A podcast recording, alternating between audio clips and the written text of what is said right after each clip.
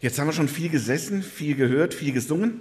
Deswegen dürft ihr jetzt mal aufstehen oder zumindest mit dem Nachbarn mal kurz ein paar Sätze reden. Und zwar erzählt euch doch mal gegenseitig, gegen was ihr geimpft seid und woran ihr das seht. Okay, vielen Dank mal. War ja sehr spannend eben, sehr lebhaft, das über Impfen zu reden. Meine Frau ist jetzt in den letzten 2 Wochen mal gefragt worden, ob sie gegen was Bestimmtes geimpft ist. Wusste sie nicht. Man sieht es auch nicht unbedingt. Das war für ihre Arbeit wichtig. Aber sie haben es rausbekommen durch eine Blutuntersuchung. Also man hat feststellen können, da ist was, auch wenn man es auf den ersten Blick gar nicht so sieht. Ansonsten, das wissen die meisten, Impfungen sind ja eine feine Sache. Wenn ich gegen was geimpft bin, sollte ich dagegen nicht mehr krank werden. Klappt meistens auch. Und von daher ist etwas wirklich Schönes, wenn man geimpft ist. Auch wenn man sonst im normalen Alltag überhaupt nicht viel davon mitbekommt. Den Bibeltext, den wir gleich ansehen, ist für mich auch sowas wie, wo der Johannes uns impfen möchte, ich sage es mal so, gegen antichristliche Viren. Und wie er uns zeigen möchte, wie wir immun sein können gegen Irrlehren. Bei ihm hört sich das so an, ich blende den Text ein. Liebe Freunde, glaubt nicht jedem, der behauptet, seine Botschaft sei ihm von Gottes Geist eingegeben, sondern prüft, ob das, was er sagt, wirklich von Gott kommt. Denn in dieser Welt verbreiten jetzt zahlreiche Lügenpropheten ihre falschen Lehren. An Folgendem könnt ihr erkennen, ob jemand sich zu Recht auf Gottes Geist beruft.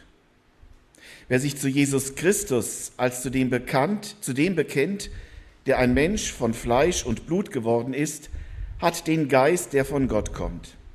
Wer sich nicht zu Jesus bekennt, hat nicht den Geist, der von Gott kommt. Aus ihm spricht vielmehr der Geist des Antichrists. Ihr habt ja gehört, dass dieser Lügengeist in die Welt kommen wird. Und inzwischen ist er bereits da. Ihr jedoch stammt von Gott, liebe Kinder, und habt den falschen Propheten siegreich widerstanden. Denn der in euch lebt, ist größer und stärker als der, von dem die Welt beherrscht wird. Die falschen Propheten stammen von der Welt, deshalb hat auch das, was sie lehren, seinen Ursprung in dieser Welt und wird von der Welt mit Zustimmung aufgenommen. Wir hingegen stammen von Gott, und wer Gott kennt, hört auf uns, während der nicht von Gott stammt, nicht auf uns hört. Daran können wir erkennen, ob es mit dem Geist der Wahrheit zu tun haben oder mit dem Geist des Irrtums und der Lüge. Soweit der Text. Was ist der Geist der Wahrheit? Wenn wir den Text so lesen vom Geist der Wahrheit, Geist der Lüge, ich glaube, das wirkt auf uns erstmal ein bisschen fremd. Die paar Stichworte, die Johannes hier nennt, machen es ganz schnell deutlich, dass die erste Gemeinde ganz viel damit verbinden konnte. Für sie war das nichts Unbekanntes. Sie haben es gelernt, aus dem Geist Gottes, aus dem Heiligen Geist zu leben. Das war ihnen vertraut. Das kannten sie. Es fällt uns wahrscheinlich beim Bibellesen auf, und ich glaube, wir lesen es aber manchmal. Auch Paulus schreibt viel von der Wirkung des Geistes. Und auch er warnt vor Verführung. Er mahnt an, die Propheten, die Weissagungen nicht zu verachten, aber genau auch zu prüfen. Also es ist etwas ganz Elementares, was dort ist, was für uns aber oft nicht so greifbar ist. Und ähnlich, deswegen habe ich das Bild der Impfung gebraucht, auf den ersten Blick auch gar nicht so sichtbar von außen ist, was da drinnen steckt. Darum ist die Frage, wie zeigt sich denn dieser Geist?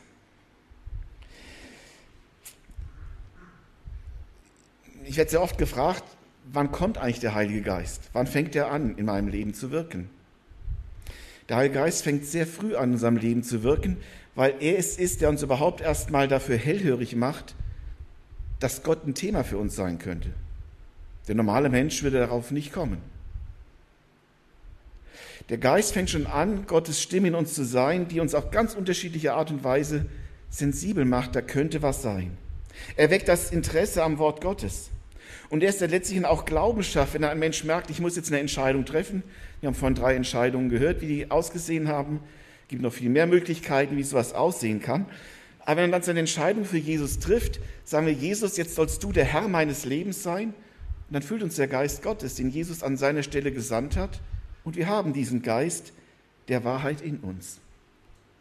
Und man kann sehr oft, das schreibt Johannes in diesem Text auch, an dieser ganz einfachen Tatsache festmachen. Was für eine Beziehung hast du zu Jesus Christus? Ist ganz spannend, wenn wir diese Fragen mal Menschen stellen. Ganz viele sagen, toller Lehrer, toller Prophet, tolles Vorbild. Manche lassen sogar noch als Sohn Gottes stehen, aber ich habe keine Beziehung zu ihm. Man anerkennt ihn, aber diese Beziehung zu ihm, dieses Leben aus ihm, schafft erst der Heilige Geist in uns. Nur durch ihn kann ich verstehen und begreifen, was es heißt, dass Jesus wirklich für mich gestorben ist. Wenn ich das verstehen kann, ist das Wirkung des Geistes, der in uns ist. Dann haben wir diesen Geist der Wahrheit. Der Geist der Wahrheit zeigt uns, dass er da ist, indem er uns Jesus groß macht. Haben wir den Liedern eben auch so schön gehabt von der Anbetung. Wir entdecken, was für eine Bedeutung Jesus für unser Leben hat. Dass wir das Glauben verstehen können, was in der Bibel steht. Ich habe Menschen kennengelernt, die wollten gern glauben, haben sie gesagt. Die haben keine Opposition zur Bibel gehabt, aber sagen, ich kann das nicht glauben. Ihnen fehlte dieser Geist Gottes, der Geist der Wahrheit. Er schließt uns die Bibel auf. Jesus hat gesagt, wenn der Geist kommen wird, er wird euch in alle Wahrheit leiten und er wird euch Verstehen schenken, was mein Wort bedeutet. Und wir decken es in unserem Leben. Ich mache es an 3 kurzen Beispielen deutlich. Zum einen die Gemeinschaft, die wir untereinander haben können. Und wenn ihr das entdeckt oder erlebt, habt ihr bestimmt schon erlebt, wenn ihr in eine ganz fremde Gemeinde kommt, im Urlaub oder so, ist ein Gefühl von Gemeinschaft von zu Hause da, weil der gleiche Geist herrscht. Der Geist Gottes, der in uns und in den anderen ist. Dieser Geist Gottes schenkt uns eine tiefe Einheit und Freude, weil wir spüren, dass Jesus die Mitte ist. Man hat ganz schnell ein Thema, über das man reden kann. Man ist ganz schnell, wie sagt man auch so manchmal, auf der gleichen Wellenlinie. Und auf der anderen Seite können wir erleben, ein riesengroßes Unverständnis bei all denen, die den Geist nicht haben. Okay, das haben wir jetzt vielleicht auch schon entdeckt, aber war das alles? Ist das Endstation? Wie kann ich denn mit ihm, mit diesem Geist leben?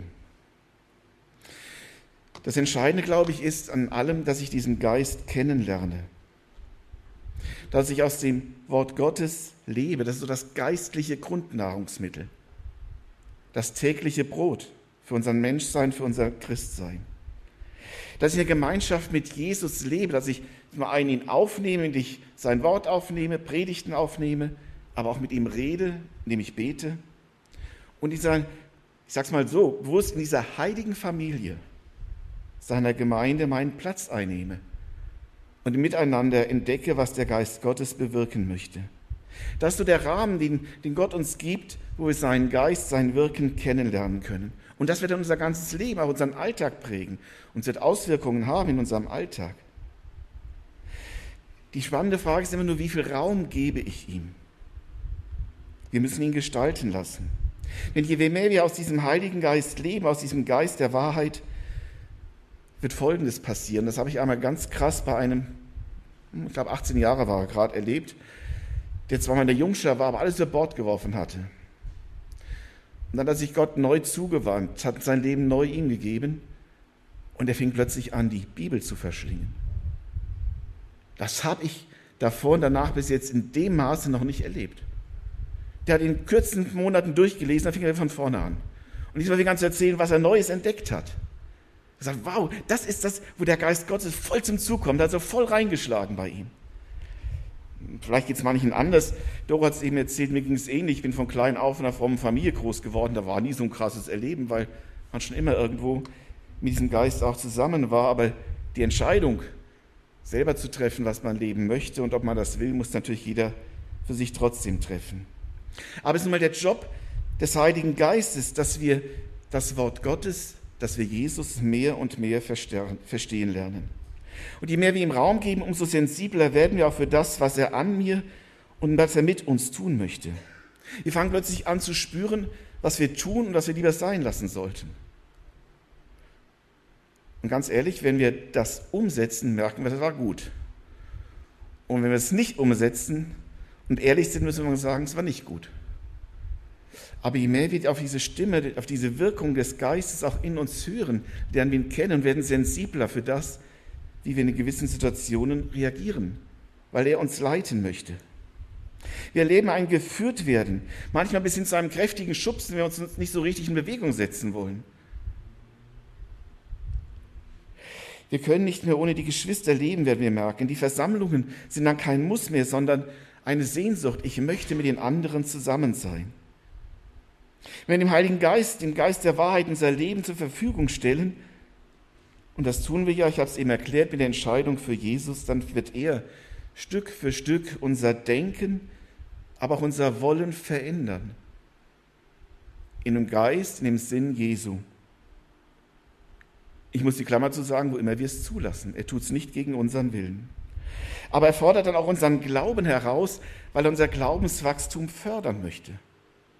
Er wird an uns und mit uns wirken, dieser Geist der Wahrheit. Und je mehr, ich sage es nochmal, je mehr wir mit diesem Geist leben, je mehr wir ihn in uns aufnehmen und ihm Raum geben, umso immuner werden wir gegen die Irrlehre werden, gegen den Geist des Irrtums. Dieser Geist des Irrtums ist auch in der ersten Gemeinde schon aufgetaucht. Johannes führt es hier auf. Und wir wollen mal sehen, wie man den Geist des Irrtums entlarven kann. Zum einen möchte ich am Anfang eine kleine Unterscheidung vornehmen. Ist hier vom Geist des Irrtums die Rede, aber es ist gemeint auch der Geist der Verführung. Irrtum kann auch passieren, wenn ich meine Geistesgabe lebe und sie anfange zu leben. Wir wissen alle, wenn wir etwas anfangen zu leben, macht man Fehler. Macht später auch noch Fehler, am Anfang ein bisschen mehr. Und ich kann, wenn ich aus dem Geist Gottes anfange zu leben, weil ich Geist unterscheide und profitiere, egal was für eine Gabe ich habe, werde ich mich auch irren, bis ich es kennenlerne. Aber dann werde ich mich korrigieren lassen und werde trotzdem weitermachen. Richtig weitermachen. Das ist mit Irrtum nicht gemeint, sondern hier geht es darum, der bewusst Menschen in die Irre führen will. Einer, der anfängt, eine Lehre zu verbreiten, die nicht mehr mit dem Wort Gottes in Einklang stimmt und der sich nicht korrigieren lässt, der oft dann ein richtig großes Sendungsbewusstsein entwickelt. Jetzt müssen es aber alle begreifen, dass ich die wirklich wahre, richtige Erkenntnis habe. Es verselbstständigt sich und das sind oft ganz gefährliche Verführer und man fragt sich vielleicht, warum ist ihr Erfolg so groß, wenn wir doch alle den Geist der Wahrheit haben? Ich glaube, es hat zutiefst mit unserem Menschsein zu tun. Ich habe ihm ein ganz altes Bild mitgebracht. Ihr werdet es nicht richtig gut erkennen können, glaube ich, aber vielleicht sagt es manche was, das Bild vom schmalen und breiten Weg. Der breite Weg, der in die Masse geht, und der schmale Weg, der zur Himmelspforte führt. Es sind viele Bilder, zum Teil auch im letzten Jahrhundert, auch Vergleiche drin. Aber ich mache für mich so ein bisschen was deutlich. Wir neigen immer dazu, das, was alle tun, auch zu tun. Der Weg Jesu ist oft der Weg, den eben nicht alle gehen. Ist oft der Weg, der einsam ist, der schwerer ist. Und deswegen rutscht man immer wieder und steht immer wieder Gefahr, auf dem breiten Weg abzurutschen. Das steckt uns Menschen einfach drin. Wenn ihr auf der Straße fahrt, auf der Autobahn zum Beispiel, dann gibt es so Straßen, da fahren unglaublich viele LKWs. Und dann merkt man plötzlich, kommt man in so eine Spurrille rein, schon bei trockenem Wetter, die haben die eingefahren. Man rutscht ein, ob man es will oder nicht, man muss gegenlenken. Noch schlimmer ist natürlich, wisst ihr, bei Regen, dann kann man ganz ins Schwimmen kommen. Es gibt diese Spuren, in die rutscht man rein, ob man will oder nicht. Und so ist es auch im geistlichen Leben. Es gibt diese teuflischen Spuren, die rutschen wir wieder rein, diese Fallen. Was sind diese Fallen? Es sind, glaube ich, diese Fallen, die uns eigentlich Spaß machen zu fahren. Ich erinnere mich dran, in Frankfurt habe ich meinen Führerschein damals gemacht. Und da gab es auch viele Straßenbahnlinien. Mir hat es auch Spaß gemacht, in diesen Straßenbahnlinien zu fahren, also auf diesen Schienen drauf. Nur wenn es nass war, musste man aufpassen, wenn man rechtzeitig gegengelenkt hat, sonst wäre es nicht so gut ausgegangen. Hat einfach Spaß gemacht. Völlig sinnlos, gefährlich vielleicht, aber es hat Spaß gemacht. Ich glaube, dass der Teufel uns mit vielem da lockt, wo wir anfällig für sind, wo wir sagen, das möchte ich aber eigentlich. Jesus hat einmal deutlich gemacht, dass bei ihm Nachfolge schon was kosten kann, dass Nachfolge eben nicht immer das ist, was alle tun. Das sind 3 Leute, die kommen zu ihm, kann man nachlesen, Lukas 9 folgende, und sagen, Jesus, wir wollen dir nachfolgen. Und er würde sagen, nee Leute, sondern wir sagen, klar, kommt, dann gucken wir, wo ihr mitmachen könnt. Was sagt Jesus? Dem einen sagt er, ich sage es in meinen Worten, du, wenn du mit mir lebst, wenn du mir nachfolgst, geht es dir schlechter als den Füchsen. Die haben wenigstens einen Bau, wo sie sich verkriechen können. Bei mir weißt du nicht, wo du schlafen sollst. Willst du das? Dem anderen sagt er, du musst, wenn du mir nachfolgen willst, musst du meine Prioritäten zu deinen machen. Er sagt, für Tote ist alles zu spät. Lass die Toten ihre Toten begraben, du aber folge mir nach. Hier gibt's Leben, das ist wichtiger. Der Dritte wollte sich bei seiner Familie verabschieden. Du sagst, Jesus, wenn dir deine Familie wichtiger ist, okay, aber dann kannst du mir nicht nachfolgen. Also mit unseren heutigen Methoden gesagt, würden wir sagen, Jesus, du brauchst dringend einen neuen PR-Berater. Das ist fürchterliche Werbung, was du hier machst. Da folgt dir doch keiner nach. Der Unterschied ist, die Werbung verspricht viel und hält nichts. Manchmal hält sie nichts. Es gibt auch nicht immer so. Aber sie verspricht viel, sie lockt und nicht immer ist alles wahr. Jesus ist anders. Er bringt die Tatsachen aufs Tablett, sagt, das ist das Leben mit mir. Ich begleite euch, ihr kriegt den Geist der Wahrheit, ich bereite euch eine Wohnung im Himmel vor, aber es gehört auch dazu, dass eben dieser Welt manches mühsam ist und dass ihr aufpassen müsst. Die Verführer sagen ganz schnell und gerne, was du hören möchtest. Und das kann sehr lebensgefährlich sein, wenn Jesus sagt, was wir hören müssen, weil er uns Leben schenken möchte. Noch etwas macht es gefährlich. Johannes schreibt, es sind die Verführer, die aus uns ausgegangen sind. Das heißt, auch diese Verführung kommt oft aus dem Rahmen der Gemeinde, aus dem Rahmen der Frommen. Was sie sagen, ist hip und modern, hört sich gut an, wird vor allem von der Welt gerne angenommen, damit kann man sich sehen lassen. Und was sie lehren, wird oft dem Zeitgeist so ein bisschen angepasst, weil die Menschen können es ja sonst nicht verstehen oder nicht hören und es kommt dann keiner. Mit so einer angepassten Botschaft verschreckt man doch nicht die Menschen so, als wenn man in die Bibel so aufs Tablett legt.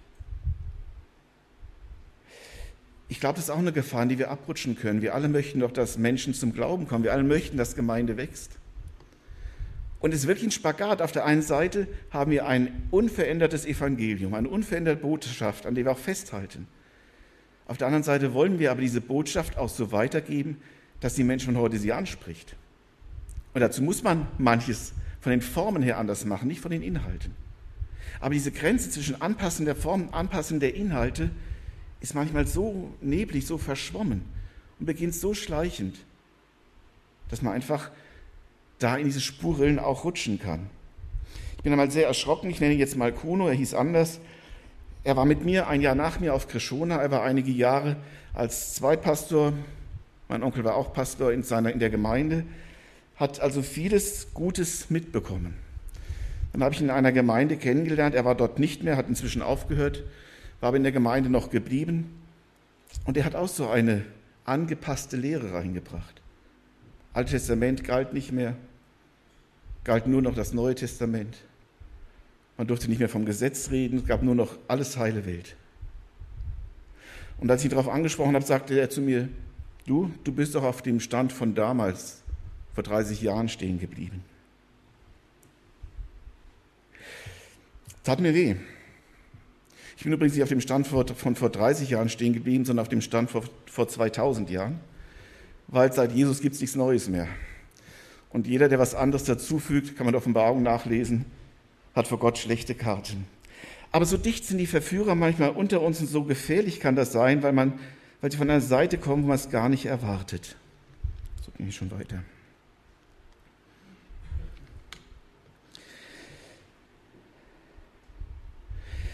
Was ist das Verhängnis dieser Verführung? Neben der attraktiven Botschaft kommt es oft dazu, dass der Geist des Irrtums auch brillante Blender in seinen Dienst nimmt. Johannes schreibt hier von Antichristen, die ausgegangen sind. Das ist schon ein hartes Wort.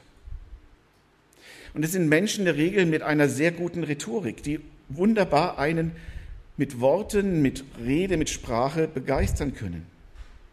Es sind sogar Menschen, die besondere geistliche Erfahrungen vorzuzeigen haben, bis dahin, dass sie Zeichen und Wunder tun können. Und die Offenbarung hinein sieht, der Antichrist wird das Gleiche tun, was Jesus getan hat. Und das wird einen ins Fragen bringen, das muss einen ins Fragen bringen. Aber diese Verführer haben auch die Eigenschaft, dass sie sich immer so etwas wie eine Mittlerposition hineinbringen. Da geht es nicht nur um Jesus allein, da spielen sie selbst oft eine sehr große Rolle. Aber die Verführung, und das ist mir, was mir in den letzten Jahren immer wieder bewusster und neu bewusst geworden ist, die Verführung ist eigentlich die größte und auch vielleicht die einzige Gefahr, vor die uns die Schrift warnt. In den Endzeitreden Jesu erzählt er uns alles, was kommen soll, und davor haben wir Angst, so menschlich gesprochen. Aber Jesus geht es nicht darum, uns Angst davor zu machen. Er sagt uns, durchzieht seine ganzen Reden, es kommen viele Verführer. Davor müsst ihr aufpassen. In der Offenbarung das Gleiche. Die Verführer sind das Thema. Der Verführer, der Antichrist, dieser antichristliche Irrgeist führt zum Abfall. Und die erste Gemeinde war darüber so erschrocken, weil sie es kannte, aus dem Geist der Wahrheit zu leben. Es war ihnen vertraut. Und jetzt merken sie plötzlich, ich kann gar nicht mehr jedem hier in der Gemeinde glauben, dass es der gleiche Geist ist, den die reden. Und ganz ehrlich, das macht mir auch zu schaffen. Und sicher euch auch, wenn ihr plötzlich merkt, in Gesprächen, hoppla, da stimmt irgendwas nicht. Das kann doch nicht sein. Das ist schwierig, damit umzugehen. Darum nennt Johannes ein ganz entscheidendes Prüfungskriterium für das alles Entscheidende überhaupt und sagt, entscheidend ist letztlich Jesus Christus als Gott und Mensch. Dass er beides ist. Er nennt keine Wunder, keine Prophezeiungen, nichts Übernatürliches als ein Hinweis auf den Geist der Wahrheit, sondern Jesus Christus. Das ist das alles entscheidende Merkmal, wo man hingucken soll, und die Stellung zu ihm. Eigentlich aktuell bis heute. Bis heute ist es immer wieder die Frage, wenn wir mit Menschen ins Gespräch kommen oder auch über Glauben reden, sollte Gott meinen, was er gesagt hat? Sollte das stimmen, was in der Bibel noch steht? Ist es nicht längst überholt? Sollten die Gebote wirklich noch gültig sein? Mit so einem Gottesbild kann man doch nicht mehr antreten. Diese Spannung durchzieht die Geschichte der Jesus-Nachfolger von Anfang bis Ende. Paulus schreibt, während die Juden Zeichen fordern und die Griechen Weisheit suchen, verkündigen wir Christus, den Gekreuzigten. Für die Juden ein Ärgernis, für die Heiden eine Torheit. Für die aber, die berufen sind, Juden wie Griechen, Christus als Gottes Kraft und Gottes Weisheit. Die erste Gemeinde hatte gegen die Gnosis zu kämpfen und sie kam von der Weisheit, von der Erkenntnis her und hat dann versucht deutlich zu machen, der Jesus war zwar Mensch und der Christus war Gott, und so ungefähr bei der Taufe sind sie eins geworden, Garten Gethsemane haben sich wieder getrennt, also eine richtige Lehre draus gemacht, richtige Irrlehre. Und Johannes sagt, Jesus ist ganz Gott und Mensch. Und jeder, der dieses nicht bekennen kann, ist nicht aus Gott. Die Schriften, die wir vorliegen haben vom ersten Johannesbrief, sind von der Textqualität nicht so gut. Das heißt, man kann manchen Stellen nicht ganz genau mehr rekonstruieren, was dort stand. Umso interessanter ist, was ich in einem Kommentar gelesen habe, dass dies, was oft so wiedergegeben wird, und jeder Geist, der den Jesus nicht bekennt, ist nicht aus Gott, wahrscheinlich gehießen hat, und jeder Geist, der den Jesus auflöst, ist nicht aus Gott. Wir haben das in keiner Handschrift so wörtlich stehen, aber genauso werden die ältesten Kirchenväter zitiert, die genau diesen Text so wiedergegeben haben. Irenäus 178, Origenes 185, Clemens von Alexandria um 200. Die zitieren diese Stelle so, dass der Geist von unten, der Irrgeist, Jesus auflöst. Kann man verstehen von der Gnosis her, die es dann auch getrennt haben, gesagt haben, das ist ein Mensch, das ist Gott. Und wer sich mit Theologie ein bisschen auskennt, ist eine Theologie bis heute ein Thema. Johannes sagt aber jetzt, und damit wird nämlich dieser Irrglaube zum Antichristen, ihr löst damit Jesus Christus, den Gesalbten Gottes, auf und setzt an seine Stelle eine Rekonstruktion eines Christus, eine Eigenkonstruktion. Und das ist nicht etwas, was man sagen kann, da kann man in der Theologie drüber reden. Nein, das ist so elementar, dass darüber nichts zu reden gibt. Ihr löst damit die ganzen Glaubensgrund, die ganze Heilsgewissheit auf. wir kommen in diesen Grenzbereich auch heute, wenn wir uns über die Themen unterhalten, Jungfraugeburt oder warum musste Jesus wirklich sterben. Ist für viele heute auch so undenkbar die Torheit von damals, dass Gott sein Leben lässt, sich foltern lässt.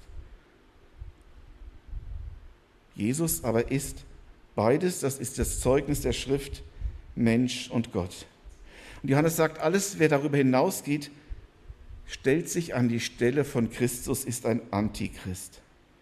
Und diese Antichristen gab es zu allen Zeiten, aber je weiter die Zeit geht, umso mehr wird sich das zuspitzen. Auch das können wir aus der Bibel herauslesen. Gleich bleibt immer das beschrieben, Jesus Christus, das Bild fand ich so hilfreich, aufzulösen.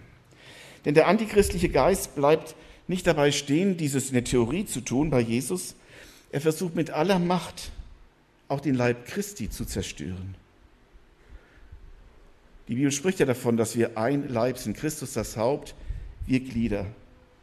Und er macht es heute in ähnlich raffinierter Art und Weise, oft unter dem Deckmantel einer scheinbaren Verbesserung des Christentums, eines sogenannten Fortschritts, manchmal mit der Begründung einer völlig neuen Lesart der Bibel, manchmal mit vielen neuen Erkenntnissen an den modernen Menschen angepasst und löst so aber Stück für Stück die Gültigkeit des Wortes Gottes auf. Und damit kommt die Zerstörung in die Gemeinde, Menschen werden zum Abfall verführt. Und damit löst der Christus bis heute auf, weil die Gemeinde aufgebröselt wird, der Leib Christi auseinandergerissen. Und es wäre zum Verzweifeln, wenn es nicht ein Mittel dagegen gäbe, wenn es nicht, jetzt komme ich wieder zu dem Impfschutz gäbe, der uns davor bewahren will und der uns davor bewahren möchte, weil er stärker ist als der Geist des Antichristen. Lebende Immunität habe ich das dritte genannt, immun werden. Manche Impfungen muss man ja mehr wie einmal im Jahr machen, die müssen regelmäßig wiederholt werden, um den Immunschutz zu erhalten. Grippeimpfung zum Beispiel. Muss jedes Jahr neu gemacht werden mit dem aktuellen Impfstoff, damit er noch hilft. Das richtige Mittel gegen Irrgeister und Verführer, und das ist für mich das Wichtigste auch heute, weil das ganze Text, die ganze Bibel darauf hinauszielt, ist Jesus. Jesus sagt, ich bin die Wahrheit. Und darum ist er der Geist der Wahrheit. Wenn wir den Geist der Wahrheit haben, haben wir Jesus in uns. Jesus sagt auch, ich bin das Wort Gottes. Und darum ist die Wahrheit vom Wort Gottes nicht trennbar. Und darum wird nie der Geist der Wahrheit an irgendeiner Stelle der Schrift widersprechen. Geht gar nicht. Ich brauche also Jesus, weil damit bekomme ich das geistliche Mittel, das in mir wirkt und zu wirken beginnt und mich immun macht dagegen. Jesus ist in den Himmel aufgefahren, er ist zum Weltenrichter befördert worden. Dafür hat er uns seinen Geist geschickt, den Geist der Wahrheit. Und wer Jesus zum Herrn seines Lebens gemacht hat, hat diesen Geist in sich. Und jetzt geht es darum, in dieser Immunität auch zu bleiben. Und dazu gehört, dass ich immer mehr mit Christus lebe, ihn immer mehr in mich aufnehme. Und Leute, das geht nicht ohne Bibellesen. Auch wenn ich mich ja ständig wiederhole. Aber es ist auch ein Punkt, weshalb das uns oft so schwerfällt, weshalb diese Zeiten noch so angegriffen sind, weil der Teufel das nicht will. Der weiß, wenn wir das machen, dann könnte er ja weniger Einfluss bei uns bekommen. Wir entdecken, was Gottes Wille ist. Darum kämpft dagegen an. Wie bleibe ich immun, indem ich ausprobiere, wie das neue geistliche Leben funktioniert, indem ich es drauf ankommen lasse? Jesus gehorche. Manchmal denken wir, ja, das kann doch jetzt nicht sein, das widerspricht jeder menschlichen Logik. Ich weiß nicht mehr, wer es gesagt hat. Er hat gesagt, gerade im Blick auf Jesus Nachfolge geht Gehorsam vor Erkenntnis. Ist eigentlich logisch. Wenn Gott Gott ist, dann weiß er, was er sagt. Und wenn Gott Gott ist, komme ich in meiner Erkenntnis eh nicht auf sein Level. Dann ist wichtiger, ich gehorche auch da, wo ich es noch nicht verstehe. Aber ich bleibe in seiner Nachfolge. Petrus hat es mal vorgemacht, wie es falsch war. Er hat gesagt, Jesus, das darfst du nicht tun. Als Jesus sagte, jetzt gehe ich und dann werde ich hier umgebracht werden. Ich sage es in meinen Worten. Stellt sich ja Petrus Jesus in den Weg und sagt, Jesus, alles nur das nicht. Was sagt Jesus? Satan tritt hinter mich. Stell dich nicht mir in den Weg, sondern folge mir weiter nach. Vertraue und folge. Immun bleibe ich, indem ich dem Heiligen Geist Zugang zu allen Bereichen meines Lebens gebe. ihn in alles hineinnehmen, in all meine Gewohnheiten, in meinen Gedanken und ihn auch meinen Willen übernehmen lasse. Und ganz wichtig auch, indem ich die Sünde, die mich verführen möchte, bekämpfe. Sprich, aus der Vergebung lebe. Ich bin frei von der Sünde. Jesus hat das alles von mir genommen. Aus dieser Freiheit zu leben und nicht wieder in den alten Trotz zurückzufallen. Weil je mehr wir das andere, das Ungeistliche in unser Leben wieder hineinnehmen, umso mehr werden wir lascher. Der Geist wird sich zurückziehen. Und wir werden es manchmal ganz langsam oder gar nicht merken. Ich möchte mal als Faustformel so nennen: Je mehr Wort Gottes, umso mehr Geist Jesu, umso mehr Immunisierung habe ich. Aber woher weiß ich nun, was der Geist der Wahrheit und was der Geist des Irrtums des Antichristen ist? Ich habe es schon mal gesagt, ich möchte es jetzt einfach nochmal unterstreichen. Der Geist Gottes, der Geist aus der Wahrheit wird nie dem Wort Gottes widersprechen. Und das Zweite, ich muss lernen, die Stimme Gottes, seines Geistes von anderen Stimmen unterscheiden zu lernen. Und das wird bei jedem ganz individuell aussehen, weil jeder vom Geist andere Gaben bekommen hat. Ich merke es beim Geist, bei der Gabe der Geistunterscheidung sehr oft daran, dass ich plötzlich total Beklemmungen bekomme und merke, eben geht was in eine falsche Richtung. Ich kann es nicht sofort begründen. Und das ist auch gut, so habe ich gelernt.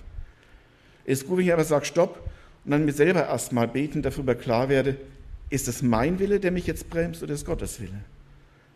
Und dann werde ich ganz schnell merken, ob ich nur da im Weg stehe oder ob Gott was anderes möchte. Aber es ist ein Weg, den man erst lernen muss, zu gehen. Aber diesen Raum müssen wir dem Geist der Wahrheit geben, damit wir sicher werden, auch im Umgang mit ihm. Je mehr ich aus dem Geist Gottes lebe, umso sicherer werde ich vor dem, was von ihm ist und was nicht. Umso mehr Impfschutz habe ich. Und dieser Schutz wirkt, und das finde ich das herrlich an diesem ganzen Text, dass Johannes auch am Schluss schreibt, vergesst nicht, der Geist der Wahrheit ist stärker als alles andere. Der Geist der Wahrheit ist stärker als alles andere. Und darum lohnt es sich, diesen Geist der Wahrheit in sich aufzunehmen, den Raum zu geben, aus ihm zu leben, ihn kennenzulernen.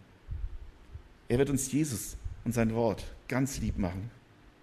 Ganz neue Erkenntnisse, weiterführende Erkenntnisse schenken, keine neuen, weiterführende Erkenntnisse schenken. Und er wird uns miteinander fördern, unser Miteinander segnen, weil wir gemeinsam als Leib Christi in dieser Welt einen Auftrag haben von ihm, der das Haupt ist. Amen. Ich möchte beten.